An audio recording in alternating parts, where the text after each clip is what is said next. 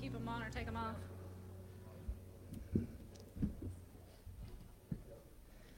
I can do this. I can put my mask on that little thing. Good morning, Christ Community Church. Oh, hi. My name is Megan. I'm the worship leader here, and I would like to invite you to stand up, even if you did just sit down. And we are going to worship together this morning with None Like You. So, won't you sing along?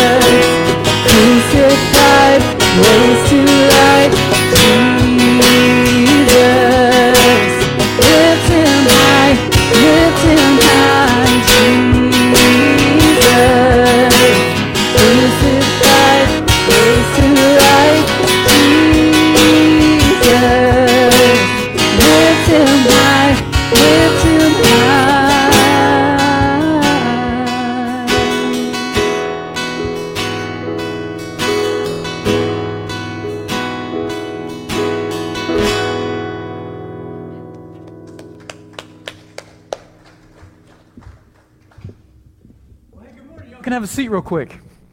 Welcome to Christ Community. Uh, whether you're here with us live or uh, you're online, I have to look in a new place. We've got a new setup. And so, uh, welcome to everybody who is uh, here to worship that Jesus that we just sang about, right? The one who's crucified and raised to life. And so uh, I'm really um, I'm excited for, for worship this morning for a couple of reasons. Uh, one, because I get to share um, the stage here with a, a new friend of mine, uh, Leo Ellis, who's going to come in just a minute and share a little bit of his story and what God's doing in his life but also because um, just because of what the Lord seems to be doing. You know, there's so many things in this world that uh, right now just kind of feel broken. They don't feel right. And yet, when we come and we sing things like He was crucified and raised to life, that doesn't make sense. Like He was broken and but now He's new. And so we get to, to apply the good news of that gospel to so many things in our world. And so as we begin this morning, uh, you know, through the month of July, we, uh, we did something called Money to the Mission. We wanted to raise some money to support our international mission partners.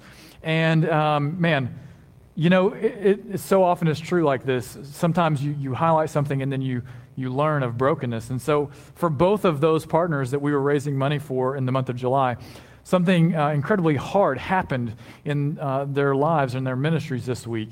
And yet, in the midst of that, we see the good news of the gospel and how he's working in that brokenness. And so in Honduras this week, um, uh, the, the Bordos, which is uh, now, um, I'm, I'm, Dave, what's the other name now?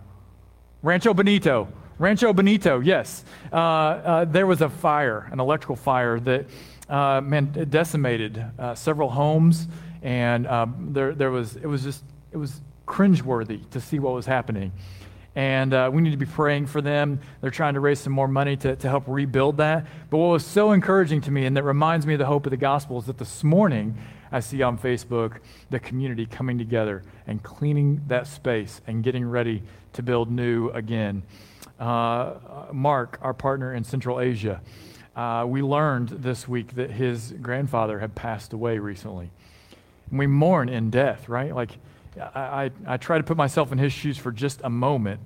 And in that, uh, being uh, so far away, unable to return, to, to be with family, to mourn that loss.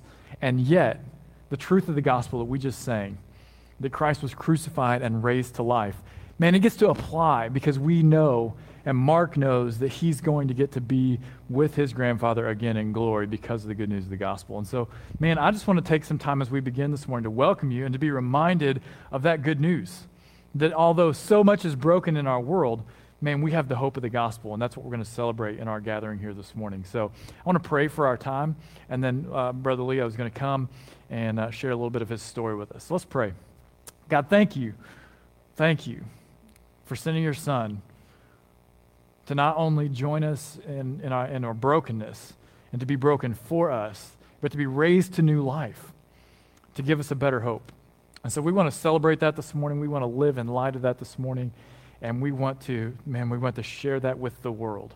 And so, God, we pray that you would be with uh, our brothers and sisters in Honduras as they rebuild Rancho Bonito. We pray that you would be with Mark and, and those uh, that are mourning the loss uh, of family there. And God, we pray that uh, as we bring our brokenness to this place and to this time of worship, that you would continually remind us of how you make us new and how you resurrect in us the, the, the things that you've created us to be and to do. Uh, so we're thankful for the good news and the hope of the gospel. We pray this in Jesus' name. Amen. Well, all right. Hey, would you all join me in giving a great big Christ community welcome to Leo Ellis? Come on up, Leo.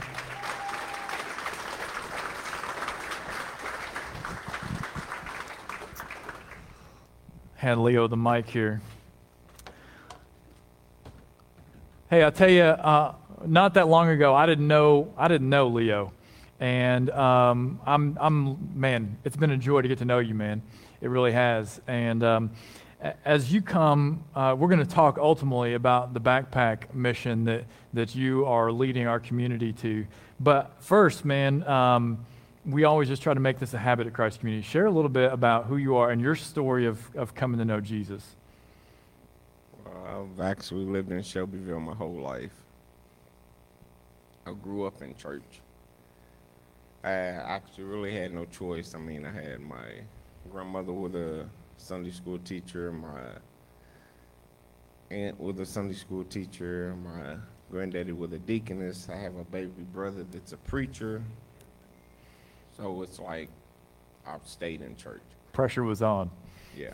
but when I did get older, I strayed away. But I eventually found myself back in church. I joined church in the summer of 89.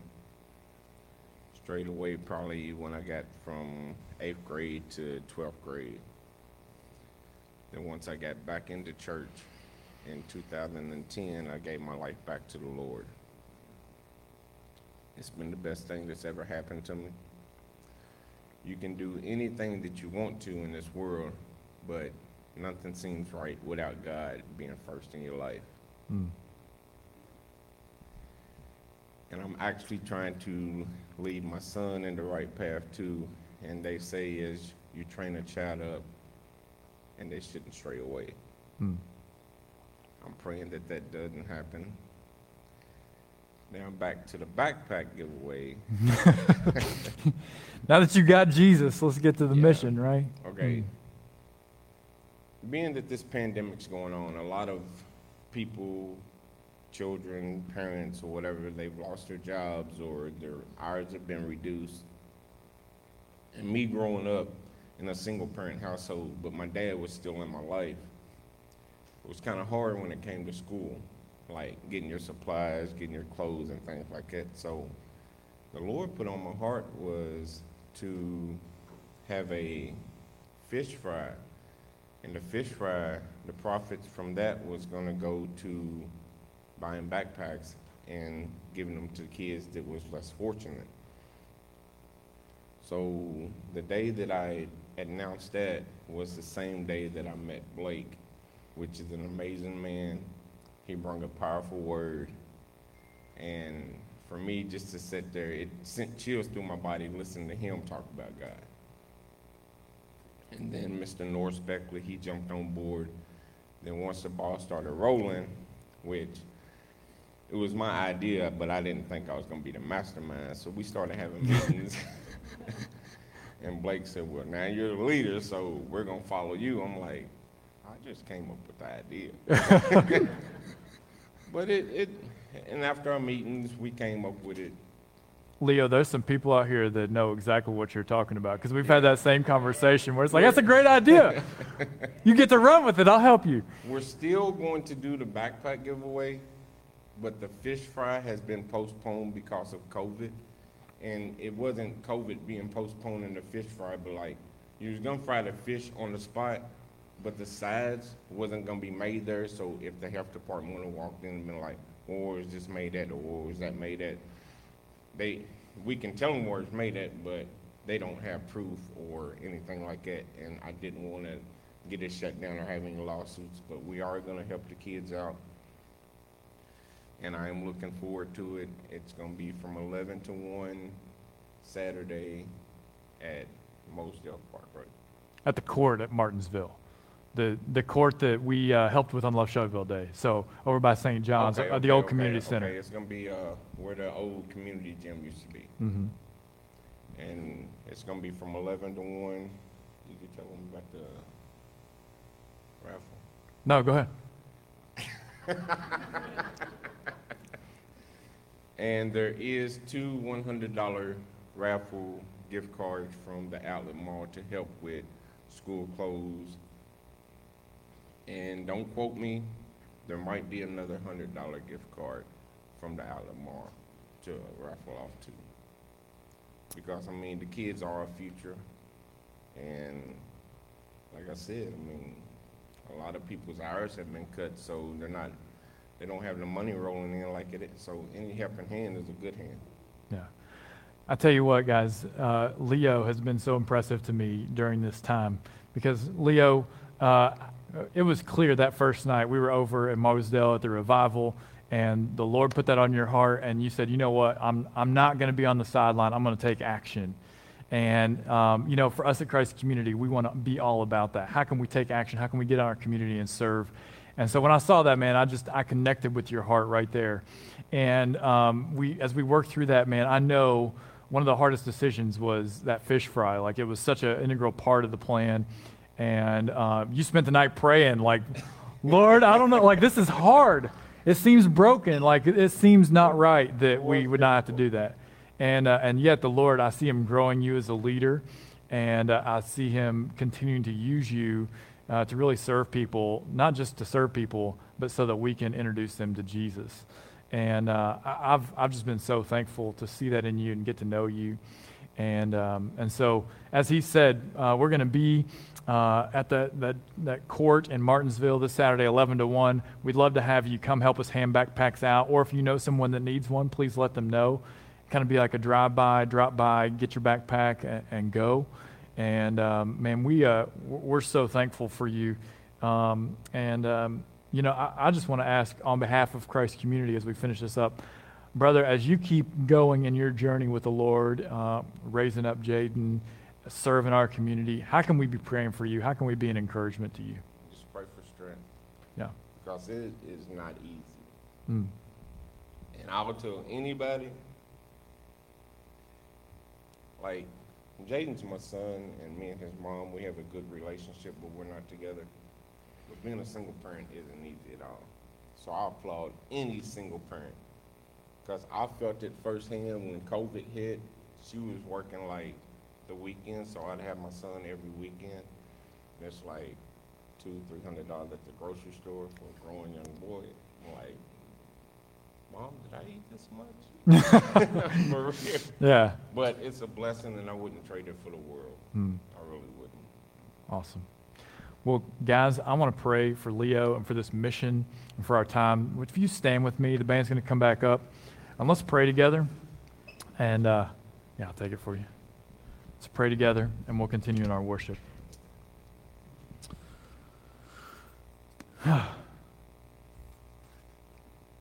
Jesus, you write better stories in broken people's lives.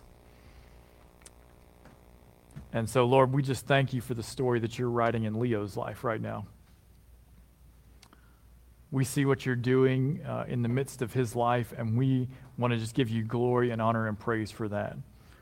And as you call him into the mission, as you, as you help him go with you outside the gates to, to serve the kids in this community, God, we pray that, that you would use his story to inspire us and to inspire others to, to keep serving, to keep loving, to keep sharing about this Jesus who gives us a better hope. But Lord, we just want to take a few moments as we begin our worship time today to lift him up. And we pray, God, that in the midst of uh, his journey with you, that you would strengthen him. Strengthen him as a father, strengthen him as a, as a follower of you, as a, as a son of the Most High King. God, we pray that you would uh, give him strength to, to keep taking next steps and to keep journeying with you. And Lord, we pray that you would allow us to continue to walk together in that journey, followers of Christ here in Shelbyville, Kentucky. And God, we pray that you would uh, just uh, encourage us to do that as we continue to worship you today. That as we uh, return your blessings uh, back to you, that you would continue to show us how we can follow you more and more each day. We pray in Jesus' name. Amen. Would you sing with us as we continue to worship today?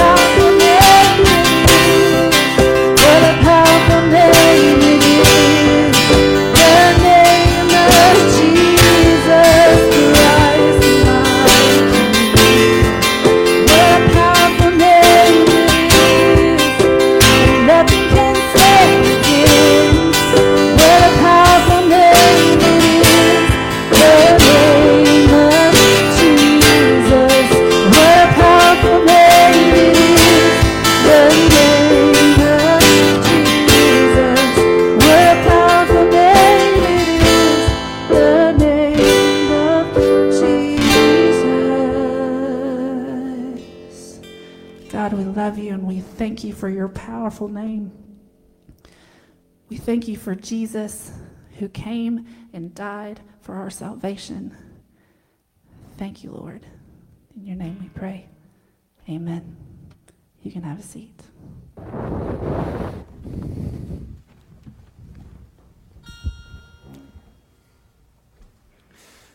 Amen. What a powerful name it is.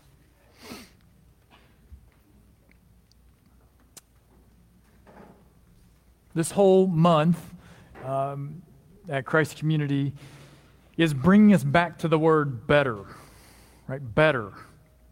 A better hope and a better priest who makes a better covenant. That's what we're talking about as we get into this section of the book of Hebrews. We've been going through that book, and um, it's leading us to uh, 10 years as a church, uh, back to the place where we began in Hebrews 13. Um, but all of that in this, this month of thinking about the word better is leading us to a place where we are a courageous people through Christ. And if ever there is a time in our world for courageous people, it is now. We need them. And so last week, we, uh, we talked about the better hope that we saw in Abraham's life, right? Um, how after waiting patiently, he obtained the promise that God had made. Uh, and so, what we did, right? I'm just thinking to that. We built a bridge from his story, Abraham's story, to ours. And as we did that, we asked two questions that helped us to, to hold on to or to seize that better hope. Uh, what is it, Lord, that you need, to be, need me to be patiently waiting for? And what is it that I need to be ready to do? Waiting patiently, obtaining the promise. And those reflective questions, they helped us to take hold of that better hope that we have in Christ. But what's next? Because at the end of the day, hope only takes us so far, right? Uh, and so this week we talk about this better priest, better hope in a better priest. I want you to maybe you just say it with me. I, I was going to ask, and then I was like, maybe not. No, I'm going to ask. I want you to say this with me. A better priest writes better stories with broken lives. Say it with me. A better priest writes better stories with broken lives. I hope you just said that in your living room online. A better priest writes better stories with broken lives. Now, every time we come to Scripture, right, we have to remember that we're building a bridge. The words of Scripture were originally written with a specific purpose for a specific person at a specific time. And we have to figure out first uh, what, what that was. And then we build a bridge to what that means in our current context. We're a long way removed from, from that time. And when we don't do that, right, if we, if we don't do that, that's when Scripture becomes a weapon instead of a tool. So today, uh, we've got a little extra bridge building to do. So I'm going to read Hebrews 7. We're going to read Hebrews 7 together. And just know we're going to, we're going to build this bridge. Um, so this passage is, I, I, I told Caitlin this week, this passage is so rich for teaching but today we're preaching it. And so we're going to build this bridge uh, and stick with me and know that, that what we, we, we deal with today, there's so much more that, that can be said. So if you've got your Bibles, Hebrews 7, if you're using the Bible app, our digital bulletin, our, our sermon outline is on there. Hebrews 7, 28 verses. So let's, uh, let's look at this together and then pray for our time in the Word. It says, For this Melchizedek, king of Salem, priest of God Most High, met Abraham and blessed him as he returned from defeating the kings. And Abraham gave him a tenth of everything. First, his name means king of righteousness, and then also king of Salem, meaning king of peace. Without father, mother, or genealogy, having neither beginning of days nor end of life, but resembling the Son of God, he remains a priest forever. Now, consider how great this man was. Even Abraham, the patriarch, gave a tenth of the plunder to him. The sons of Levi who received the priestly office have a command, according to the law, to collect a tenth from the people, that is, from their brothers and sisters, though they have also descended from Abraham. But one without this lineage collected a tenth from Abraham and blessed the one who had the promises. Without a doubt, the inferior is blessed by the superior. In the one case, men who will die receive a tenth, but in the other case, scripture, scripture testifies that he lives. And in a sense, Levi himself, who receives a tenth, has paid a tenth through Abraham, for he was still within his ancestor when Melchizedek met him. Now, if perfection came through the Levitical priesthood, for on the basis of it the people received the law, what further need was there for another priest to appear, said to be according to the order of Melchizedek and not according to the order of Aaron? For when there's a change of priesthood, there must be a change of law as well. For the one these things are spoken about belonged to a different tribe. No one from it has served at the altar. Now it's evident that our Lord came from Judah, and Moses said nothing about that tribe concerning priests. And this becomes clear if another priest like Melchizedek appears, who did not become a priest based on a legal regulation about physical descent, but based on the power of an indestructible life. For it has been testified, You are a priest forever according to the order of Melchizedek. So the previous command is annulled because it was weak and unprofitable, for the law perfected nothing, but a better hope is introduced through which we draw near to God. Now, none of this happened without an oath. For others became priests without an oath, but he became a priest with an oath made by the one who said to him, The Lord has sworn and will not change his mind. You are a priest forever. And because of this oath, Jesus has also become the guarantee of a better covenant. Now, many have become Levitical priests since they are prevented by death from remaining in office. But because he remains forever, he holds his priesthood permanently. And therefore, he is able to save completely those who come to God through him, since he always lives to intercede for them. For this is the kind of high priest we need holy, innocent, undefiled, separated from sinners, and exalted above the heavens. He doesn't need to offer sacrifices every day as high priests do, first for their own sins and then for those of the people. He did this once for all time when he offered himself. For the law appoints as high priests men who are weak, but the promise of the oath, which came after the law, appoints a son who has been perfected forever. Let's pray. God, we pray that you would speak to us this morning, that your words would teach us about your son, Jesus, a better priest who writes better stories in broken people's lives. Help us to uh, not only know that, but to apply it to our lives, to be changed by your word. We pray in Jesus' name. Amen. When I read passages like this, my first thought, maybe your first thought, is why? Why in the world do you need to include all of this? But we have to remember, right? Our author is trying to convince Christians who have converted from Judaism that Jesus is still the answer despite the persecution that they're facing. In the Jewish faith, right, Abraham was legendary. He was a legend. He was the one who was the father of many nations. He was the one who obtained righteousness of God, righteousness from God by faith.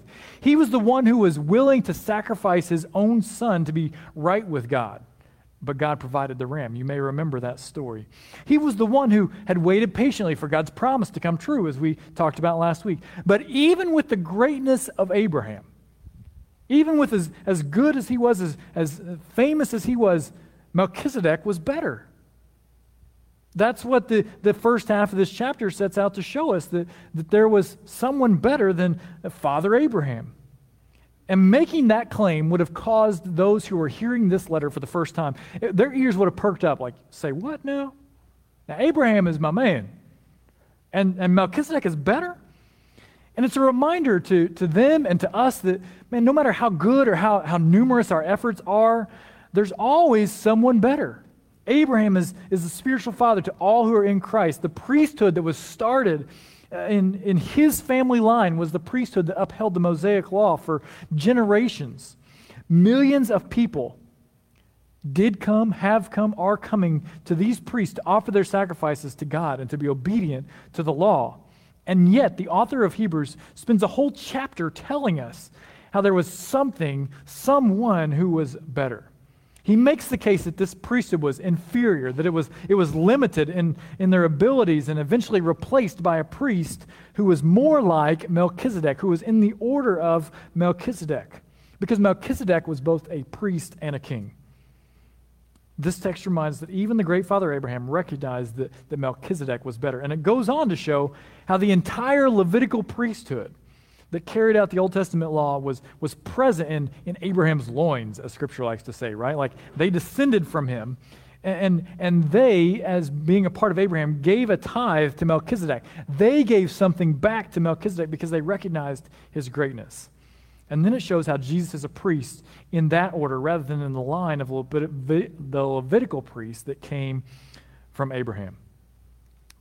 In fact, the more we start digging on Abraham's story, we realize that it wasn't just that Melchizedek was better.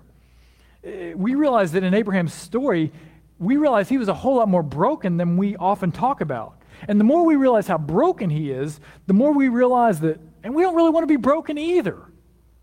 Like, we just don't want to be broken. In Genesis 12 through 14, you see the same Abraham, who is the father of many nations, uh, being disobedient. He brought along his nephew Lot uh, on this journey right after God told him to leave his, his country and his family uh, to, to go and be obedient. But he brings along Lot instead. And, and, this is actually what led to this encounter with Melchizedek because Lot, he, he wasn't obedient and, and there were some consequences of that. Lot ends up in trouble and Abraham has to go save him. And it's after Abraham goes and saves him that he has this encounter with Melchizedek. And it's like Abraham is recognizing right there in the moment, I did something wrong. I wasn't obedient. Now I need to, I need to give back to Melchizedek because I, I recognize that. And you think, okay, he's, maybe he's learned, right? Maybe he's figured this out. I just need to be obedient to God. But it's not true. He didn't learn. In Genesis 15 and 16, God promises to Abraham that he'd be the father of many nations, that his, his descendants would be as numerous as the stars in the sky or the, the sands of the sea. And, and he promises him he's going to have children, and, and it just wasn't seeming to happen. And so you may remember the story. Sarah handed over her servant Hagar and basically said, Make children with her. Now, all the ladies in the room are hoping and praying that Abraham says, Sarah, there is no way I could be with any other woman but you. But what's Abraham do? Sounds good to me. Right? We hold this guy up like he's, he's, he's legendary, and yet we see he's so broken. And he goes through with it, and he has a child with, with Hagar, and they name him Ishmael. And, and again, we see many of the consequences. Don't you think Sarah was crying out on the inside? No, I'm your wife. You were supposed to pick me. You were supposed to reject her and love me. And eventually, Hagar and the son Ishmael were sent away into the desert. That's broken. That's, that's family that's broken. But that wasn't even all we see in Genesis 12 and again in Genesis 20, not once but twice, and, and possibly other times that Scripture doesn't record, that Abraham lies about Sarah being his wife because he thought he could control the situation better than God could. Right? So here we have Abraham, who, who is supposedly legendary in the Jewish faith, and yet the author is reminding us that there was someone better. And, and as we look back at Scripture, we realize that Abraham is really actually pretty doggone broken. And so we hold on to the hope that a better priest writes better stories with broken lives. And yet, none of us want to be broken. Nobody wants to walk in and be like, hey, I'm the broken guy. I've uh, encouraged many, and we're going to talk more about it today, to take part in our Better Stories initiative. On your seats, or if you're at home, I, have been texting you uh, we're trying to fill in this blank. Through the pandemic, Jesus is making something better. And I sent out a video to those who uh, haven't made their way back yet this week, and, and I just encourage them to think about this. And my example, and, and it's true, it's not just a, a false example. Through the pandemic, Jesus is making my marriage better. And uh, Tiffany Keene, Tiffany, I'm calling you out, so hope you're watching. Tiffany Keene sends me a text and she goes, Listen, I got only one thing to say. It's impressive that in the middle of a pandemic, you can say that your marriage is getting better. And, you know, we kind of, you know, we LOL'd each other because that's what you do in a text. We LOL'd with each other. And I was like, but you don't understand, right? The only reason my marriage was getting better was because being like that way in the middle of a pandemic and like in the same house all the time, you realize all the brokenness that exists that you've never taken the time to deal with right? Maybe, maybe we're the only ones. I don't know. It's okay. So the pandemic is making my marriage better. I said, Tiffany, you don't understand, right? The only way I can say that my marriage is getting better is because I realize how broken it really was. Better priest writes better stories with broken lives, but none of us want to be broken. We just want to tell the better story. The same was true for Abraham. When he had the, the issue with Lot and he wasn't obedient, he thought, I'll just go and I'll clean this up. I'll take care of this mess. There were times where he just tried to cover it up. And there were simply times that he just completely disregarded what it was. And so, as we jump into this idea that a better priest writes better stories with broken lives and, and think about how that can come over the bridge into our lives, I want to ask you this question What's your go to move to hide your brokenness? What is it? Maybe you're the one that's tempted to just clean it all up. I know that these things are broken in my life. This is what's happened in my past, and I know that I'm working really hard to clean these things up. And it's not that we shouldn't clean it up, but we're trying to do it before we ever like go be with Jesus. There's maybe even some of you that you're resisting to, to come to the Lord. You, don't want to make that decision to give Him your life or to be baptized or to take your next step because you're like, I can't do that until I can clean up my mess, until I can clean up my brokenness. What's your go to move to hide your brokenness? For some of us, it's to cover it up. We've just started this little habit of telling a little lie here, fudging the truth a little bit here. One thing leads to the next, to the next, to the next. It doesn't even really seem that bad. It's not totally a lie. It's just kind of a lie, and we just we just cover up our brokenness. I'll give you one example. We talk about all the time. How are you? I'm good. Say, well, that's a socially acceptable answer. It's also probably a lie. A small one, but a lie. For some of us, uh, we, what our go to move is just to completely disregard it. You know what? Forget it. I know I'm broken. I'm not even going to mess with it. I'm just going to keep chugging right along. And we laugh, but some of us do that. Like, it's like, yep, always been that way, always going to be that way. I've got things like that in my life, okay? That's how I can say it that way. I know. It's like, honey, that's who you married. Live with it.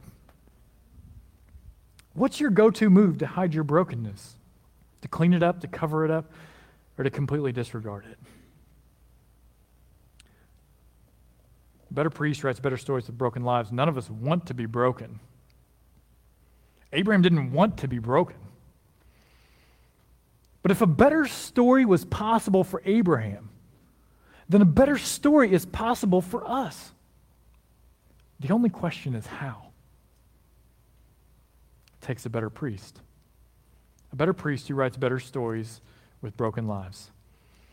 So I want us to, to look back, uh, verses 20 and following. We're going to break this down into to three little sections that help us to understand how this process works. First, a better priest. Verses 20 through 22 says, None of this happened without an oath. For others became priests without an oath, but he became a priest with an oath made by the one who said to him, The Lord has sworn and will not change his mind. You're a priest forever. And because of this oath, Jesus has also become the guarantee of a better covenant. The Levitical priests, right, the priests of the Old Testament, became priests because of who their daddy was. My daddy was so and so, who was so and so, who was so and so, and that all goes back to Aaron. That's how you became a priest. Jesus became a priest because the God of the universe declared him one. And there's a really big difference. Jesus was outside of the system, and this meant that he could protect the people instead of protecting the priesthood. You know what I'm saying? A priest in the order of, of Aaron, a Levitical priest, um, part of their job was to protect the priesthood. But for Jesus, he was declared a priest forever. He could focus on the people. He truly was a better priest. But not only that, Jesus was an eternal priest, and that's what allows him to, to write better stories. Look at verses 23 through 25. It says, Now many have become Levitical priests, since they are prevented by death from remaining in office. Everybody had to die, so they couldn't stay the priest forever. But because he remains forever, that is Jesus, he holds his priesthood permanently. And therefore, he is able to save completely those who come to God through him, since he always lives to intercede for them. Man, when we begin to understand the priesthood, these, these verses right here are some of the most encouraging verses in the New Testament. Last week, we talked about just one example of how significant it is that Jesus is an eternal high priest because our city of refuge is permanent. If you, if you were here, right, we, we talked about this. There's no time when we will have to fear being unprotected. Jesus is always providing refuge for us. Verse 25 reminds us that Jesus is eternally doing the work of a priest for us as well. He always lives to intercede for the people, it says. And that means that there is no moment in time when Jesus can't write a better story in your life. Let me say it again. There is no moment in time when Jesus can't write a better story in your life. Now, don't mishear me. I'm not saying that Jesus constantly writes better stories in your life and that he owes that to you. I'm saying there is no moment in time that he is not able to. He always lives to intercede for you. He is eternally going to God on behalf of broken people like you and like me. He is able to save you completely from the punishment of sin. And so all of a sudden, it's not about cleaning yourself up. It's not about covering yourself up. It's about his ability to write better stories in the lives of broken people. A better, sto- a better priest writes better stories with broken lives. We've seen that Jesus is a better priest. And now we understand because of his eternal priesthood how he writes better stories. But how, how in the world can he do that with broken people? Like, that's the part that just, it's mind boggling. And we pick it up in verse 26. Says, For this is the kind of high priest we need holy, innocent, undefiled, separated from sinners, and exalted above the heavens. He doesn't need to offer sacrifices every day as high priests do, first for their own sins and then for those of the people. He did this once for all time when he offered himself. I love, I love how the author is hammering this point home. Any one of those descriptions of Jesus, uh, it would have been enough. Jesus is holy. Wow, if I stop and think about that, like that's powerful. Jesus is innocent. Yeah. No, he stacks them up, right? He stacks them up to really drive this, home, this point home. He is holy, he is innocent, undefiled separated from sinners, and exalted above the heavens. You see, the old priests, they had to spend uh, time, at least once a year, making atonement for their sins. They had to keep up with their own brokenness in order to help others with theirs. But Jesus, Jesus is free to focus solely on the brokenness of others because he is completely unbroken. And more than that, he took care of your brokenness in one single solitary act his death on the cross. And since that's taken care of, our great high priest can now focus on writing better stories with broken people like you and like me, and that's good news. That Jesus' one sole focus is writing better stories in broken people's lives. All right, we got a bridge. So, what's our part? A better priest writes better stories with broken lives. So, come broken come broken. Verse 19, Hebrews 7 says, But a better hope is introduced by this new priest, right? Through which we draw near to God. We draw near to God.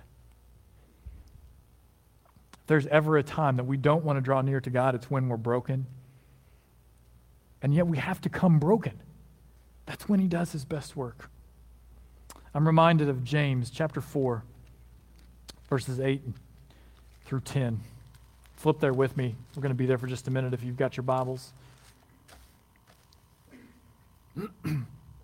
James chapter 4, 8 and following says, Draw near to God, and he will draw near to you. One of the most comforting verses. Here's something I can do. I can draw near to him. I can run to him, and he's going to run back towards me. Like this I can, I can get my hands around this. And this says, Cleanse your hands, sinners, and purify your hearts, you double minded. And we've just seen in this passage that, you know, we do that by coming to Him. It's not something we do, but we do that by coming to Him. But then there's like this crazy turn. Verse 9 Be miserable and mourn and weep. Let your laughter be turned to mourning and your joy to gloom. Like, whoa. Blake, everything is about being happy these days. When I come like mourning or weeping or, or, in that type of mode, everybody is trying to get me to be happy. But, but Scripture says, be miserable and mourn and weep. Let your laughter be turned to mourning and your joy to gloom.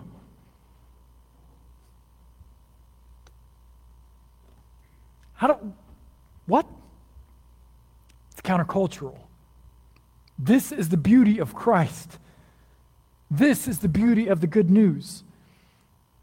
You see, what's getting better is what's being broken. And that's the upside down kingdom of God. And so all of a sudden, there's this tremendous weight lifted. There's this tremendous freedom that we find in knowing Christ that we will just come broken. Come broken. How do, and how do we do that? I think of several stories in the New Testament, and I want to relate them each to our lives, right? One, I think about what's it look like to financially come broken? I think about the widow's mite. You may remember the story. All these rich guys are throwing in a lot of money, and this one widow comes up with two mites, two pennies, puts them in the collection box, and Jesus says, I tell you, she is the one who's really given. Because she came broken. She came broken. What can you give in your brokenness? What can you give in your brokenness? Not what will you do once you have the money to do it. What can you give in your brokenness? Because when we come that way, a better priest writes a better story in your broken life.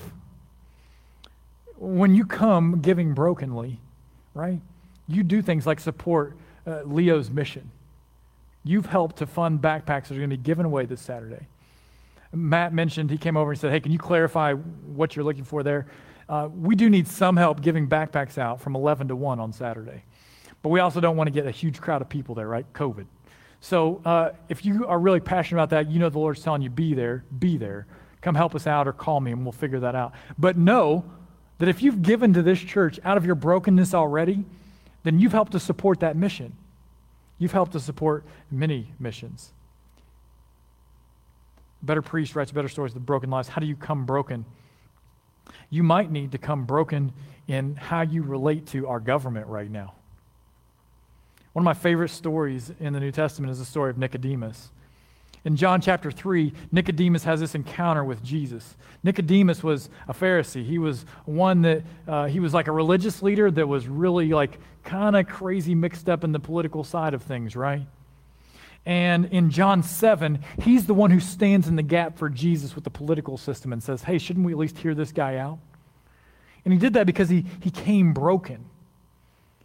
He came realizing that he may not have it all figured out. Could it be that Jesus is making us better in this day and in this time through the brokenness of our political system?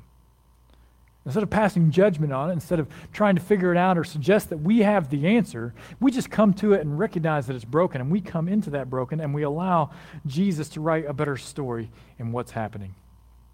I think about how we can come broken in the story of racial reconciliation. Peter and Cornelius in Acts chapter 10. Peter has come through so much already. He's the rock upon which Christ is building his church. And in Acts 10, he comes and he has this encounter with Cornelius, who I don't know what race, quote unquote, they were, but they were Jew and Gentile. There was a clear divide there. And, and God breaks him down in a dream. And it's in his brokenness that he comes to Cornelius and he's like, I don't know what I'm supposed to do now. And Cornelius says, I don't know what I'm supposed to do now. And then the Lord begins in that moment a better story that sees the church beginning to take its true form a church from every tribe and every tongue and every nation. And so I ask you, in this day and age, could coming broken mean coming broken to the conversation about racial reconciliation? What's broken about your view of others that Jesus is making better right now? There's a, a, ton of other examples that I could give, and, and I have no doubt that the Lord is working through His Word to bring those to mind. And that's where these little cards come in. Uh, the better story comes in. What's broken in your story that Jesus is making better. See, last week I asked you to start thinking about this idea of, man, what's Jesus making better in the pandemic? And this week I'm piling on by saying, you're probably going to find that answer by thinking about what's broken in your life. So, if you're here with us today, there's cards. You can take these home, you can use them, and, and you can fill this in, send us a picture, send me a picture, or send it to blake at loveshelbyville.com. Uh, if you're online, you can make you one of these, or we can get you a sign if you need it. But I want you to really think about this. I want everybody to, to take part in this. Because what we're going to do is we're going to tell a better story. We're going to tell a better story. And uh, on Love Shelbyville Day, this is going to be something that we put out online into our community in some really intentional ways to tell a better story to our community. Not a better story of all the nice things that are happening with Christ Community Church, but to tell a story of how a better priest is writing a better story in broken lives. Because we're all broken. We're all broken. Because here's the thing about that you run into one broken person and you're like, okay, awesome. I'm so glad you turned your life around. Woo! Grateful. But then you run into two on the same day and you're like, Lord blew me away today. I heard two people's broken stories and he like he he is doing work. What happens when you hear five or ten or hundreds? All of a sudden, you go from blowing away to tell me more about this Jesus. Tell me more about this Jesus. Because a better priest writes better stories with broken lives. And we can all join in by telling these better stories. Quickly, before I end, I want to talk about what keeps us from doing this.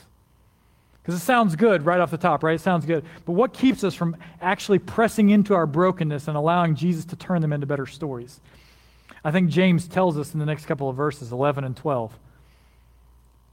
Right? He says, Be miserable, mourn, weep, let your laughter be turned to mourning and your joy to gloom. Humble yourselves before the Lord, and he will exalt you.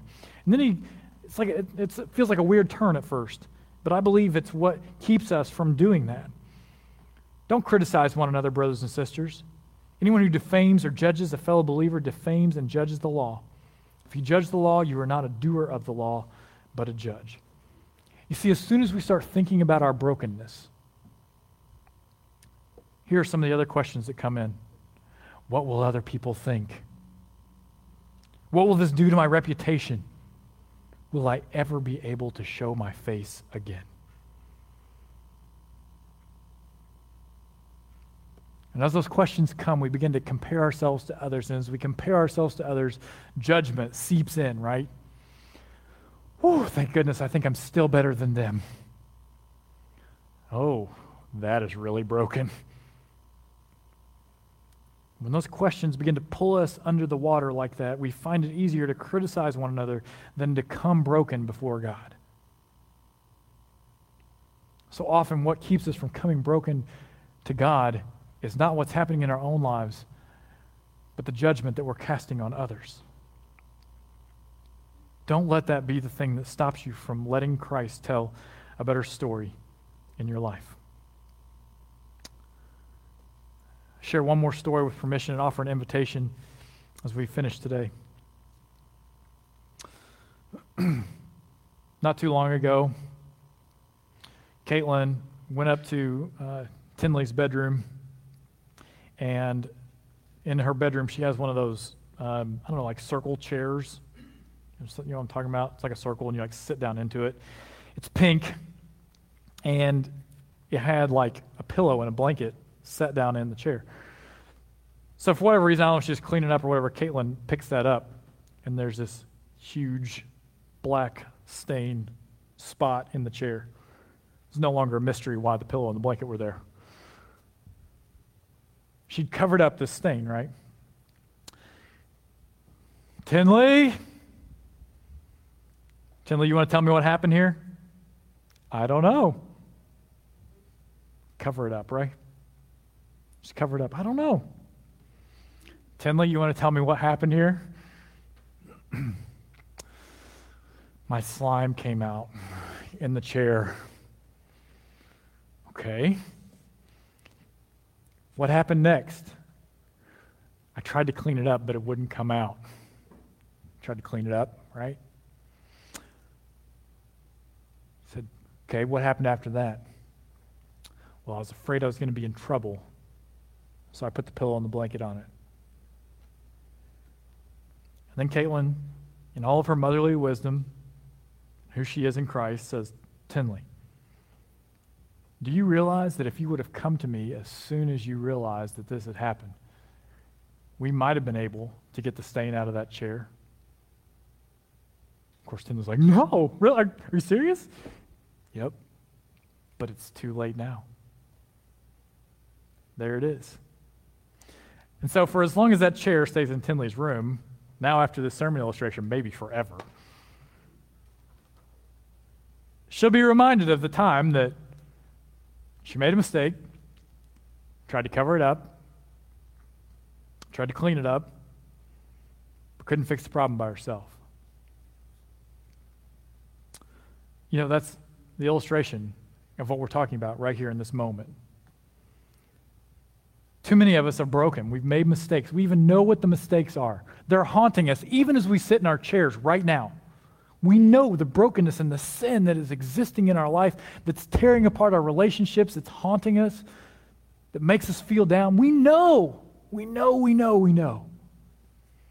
And yet we think that we can clean it up. We think that we can cover it up. When in reality, if we would just come broken to the Father through Jesus Christ, our great high priest, he can make us new again. He can make us new again. Don't wait. Don't let that stain settle in. Come, come broken to Him today.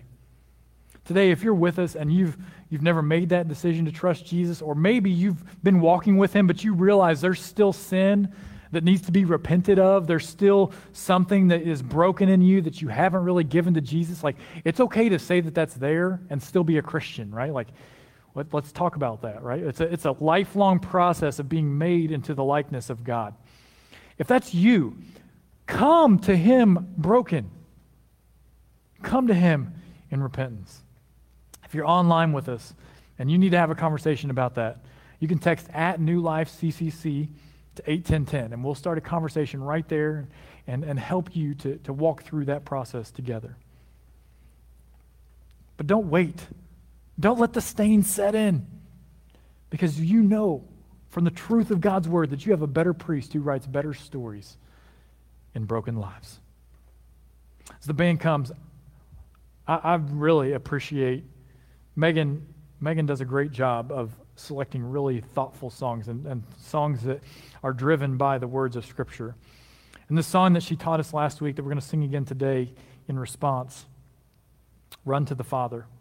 I don't want us to miss the words. So I'm going to read those and just pray for us as we respond to the gospel today.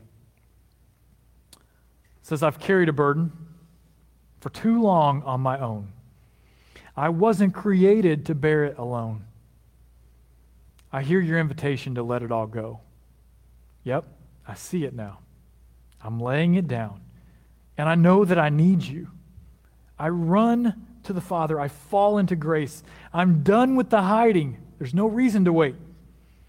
My heart needs a surgeon. My soul needs a friend. So I'll run to the Father again and again and again and again.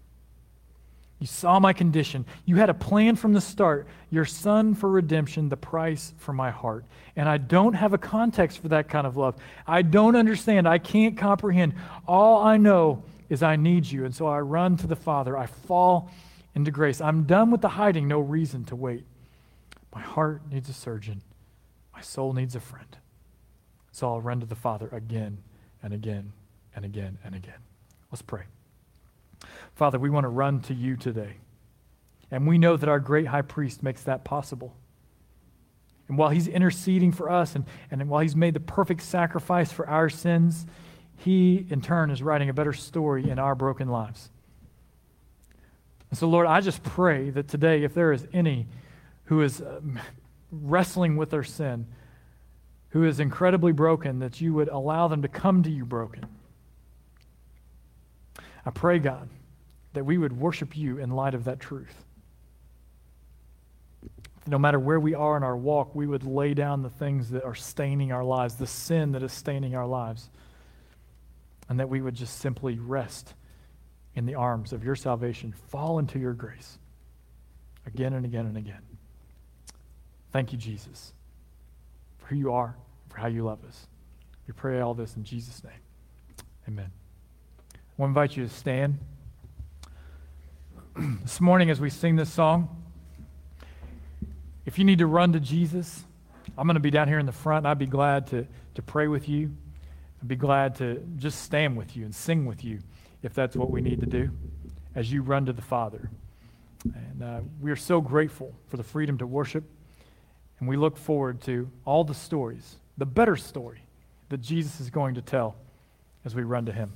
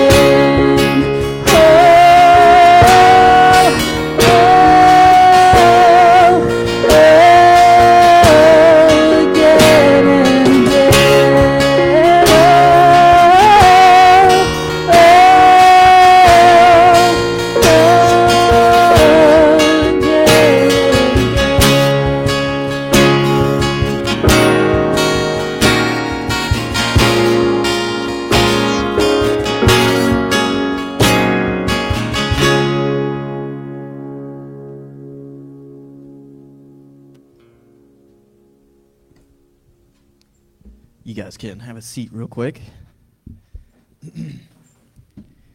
we always close out service with uh, something we call next steps, uh, and and this week is it's probably a little bit more uh, announcement esque, but uh, you know Blake's still down front.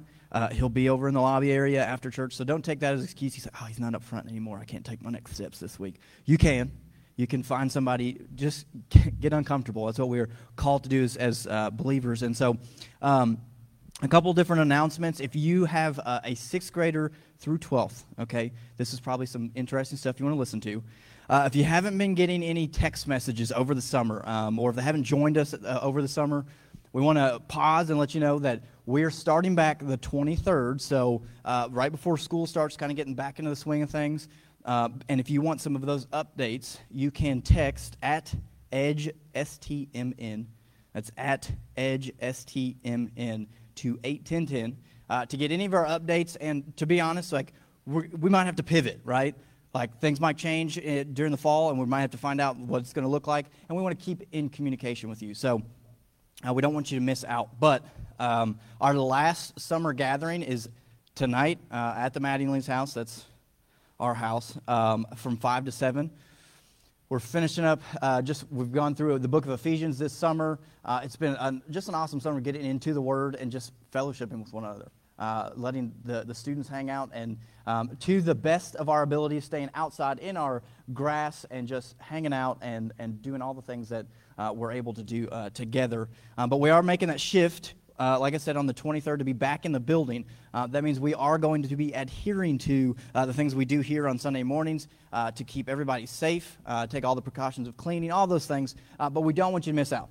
Um, so, again, you can get that, that text message and get on, on board with that. Um, and if you have a student who is a fifth grader going into sixth grade, parents, I want to invite you. We'll have a Zoom meeting next Saturday night, uh, next Sunday night at 8:30. Right, they're maybe in bed. I don't really know what a sixth grader does. I don't have one yet, um, but they sleep at some point. I, I do know that. Uh, so we want to invite you to that. Uh, so that you can you can see what the mission, the vision is behind uh, Edge Student Ministries here at Christ Community, uh, but also just so that I you know that I'm here for you. Uh, I want to walk with you guys as you disciple your disciples.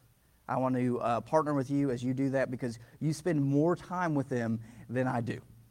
And if I spend more time with them than you do, there's probably an issue. So we can talk about that afterwards as well. But uh, I also want, want, to lastly just close uh, the service. Um, everything we do is worship when we gather together. And so I'm, I'm going to close uh, over um, prayer for us together as we go outside and be the church, but also for our offering.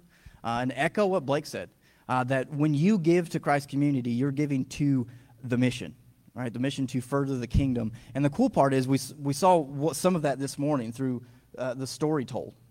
Uh, and the cool part is, is when we continue giving, there's more of those stories that will be told because of how we give. Uh, and so I want to pray for our time, and uh, afterwards we'll go outside and be the church. Father, as we uh, close our time together, um, as, as a full body, uh, as we've come together either online uh, or in person, that we are, um, man, we're reminded of our brokenness, and yet we're reminded of the hope that we have in your Son. Uh, Father, I, I, I want to pray over our offering and, and just, man, that understanding that I, I pray blows all of our minds that when we give, uh, you do greater things with it, uh, more than we can ask or imagine, Father. And so I pray that we continue as a church um, faithfully living uh, in everything that we do and uh, continue worshiping as everything we, that we do uh, throughout our week. And it's in your son's name we pray. Amen. All right, go be the church.